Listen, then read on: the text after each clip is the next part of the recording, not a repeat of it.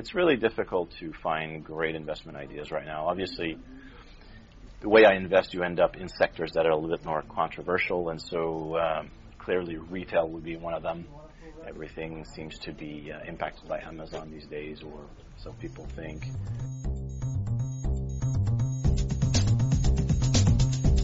This is the Insight is Capital podcast. Are there any um, specific sectors yielding interesting stock ideas right now for you?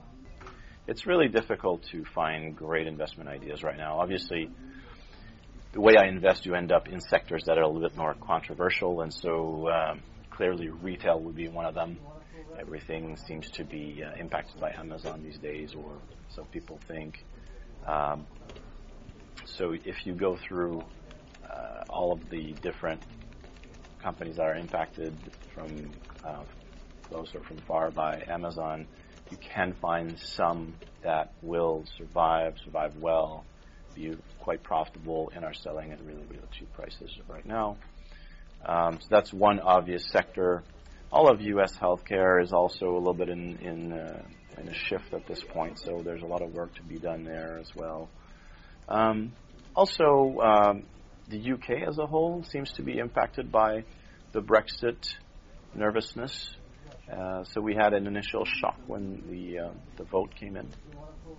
Then every, everything seems to uh, have rebounded over the following weeks. And then slowly since then, um, the, this nervousness has come back in. There's negotiations with the EU. So there are a few UK companies that seem quite attractive that we're doing quite a bit of work on. What is your view of markets for 2018? Any key themes that you see?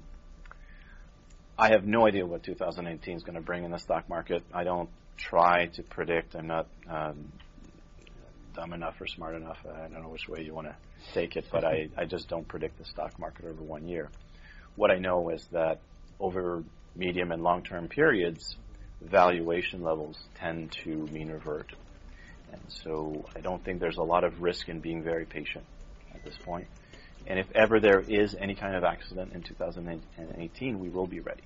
So if we have a Brexit type event, uh, we will be ready. The uh, early part of 2016 was a very interesting uh, time frame. There was a lot of cheapness uh, generally specifically in some emerging market countries, in oil and gas uh, in Canada. So we were able to be uh, to be quite nimble, and unfortunately, those valuations normalized rapidly. So we had to sell most of the securities we purchased back then. But 2018 could bring back some volatility that, uh, just like it has occurred historically, periodically. And frankly, it's been really calm for a while and uh, maybe it's time for uh, for us to batter down the hatches and be ready for uh, another bout of volatility. And we always welcome volatility in the funds I manage because we have liquidity, because we're very nimble, and because we're not afraid of buying things when they're cheap and there's a little bit of controversy. What are your plans for 2018? Do you have a lot of company meetings lined up? Every year, um, I tend to uh, travel around the world. I tend to uh, focus on a new area of the world. We'll see where uh, it is this year, but you know, in the past, I've visited. Um, I've been to uh, to Hong Kong. I've been to uh, Japan. I've been to China. I've been to France, UK. I've been to Peru. I've been to Brazil, um, U.S., Mexico, uh, South Africa. So I, I try to uh, open up my mind and look at the corporate culture of uh, of a new area of the world and it can be it doesn't need to be a long trip it can be just a week and you get a quick idea of how corporate culture uh, impacts the stock market. Um, a country like Germany for example feels very similar to us but the corporate structures are very different. There's two boards of directors these are the things that you can get really a good idea of if you go on the ground and actually meet f- with five to ten companies a day for several days. Um, and we, we can do that because at Fidelity there's there's no limit to uh, to how much we can travel, and and uh, the business card really opens all doors.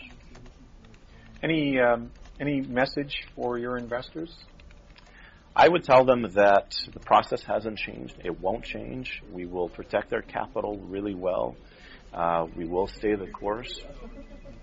And uh, the market has been really stable for a while. Maybe it will remain stable for a few months, maybe a year, uh, maybe a little bit more. But when there's volatility, we will be ready. We will take advantage of it. And if that volatility happens quickly, we will deploy a lot of cash really quickly. We, uh, we are very nimble and we can be really aggressive when prices are right. So, are you? Would you say that you're lying in wait? I'm lying in wait, but uh, working really, really hard to uh, know where we want to invest when a storm comes. And so I will keep traveling the world. I will keep talking to uh, all the analysts here at Fidelity and outside, and uh, we will get to know more and more about more companies. Uh, there's obviously a bit more width than depth when the market is this stable. You want to know about more companies to be ready. And once things become more wobbly and, uh, and there's more, more volatility, we will go into a bit more depth, security by security. Um, but we don't, as Brexit proved, we don't need much time. Uh, you know, give me a few hours, and uh, we can deploy a lot of capital really quickly. Dan, thank you so much for your time. It's been a real pleasure to have this conversation with you. It's been my pleasure.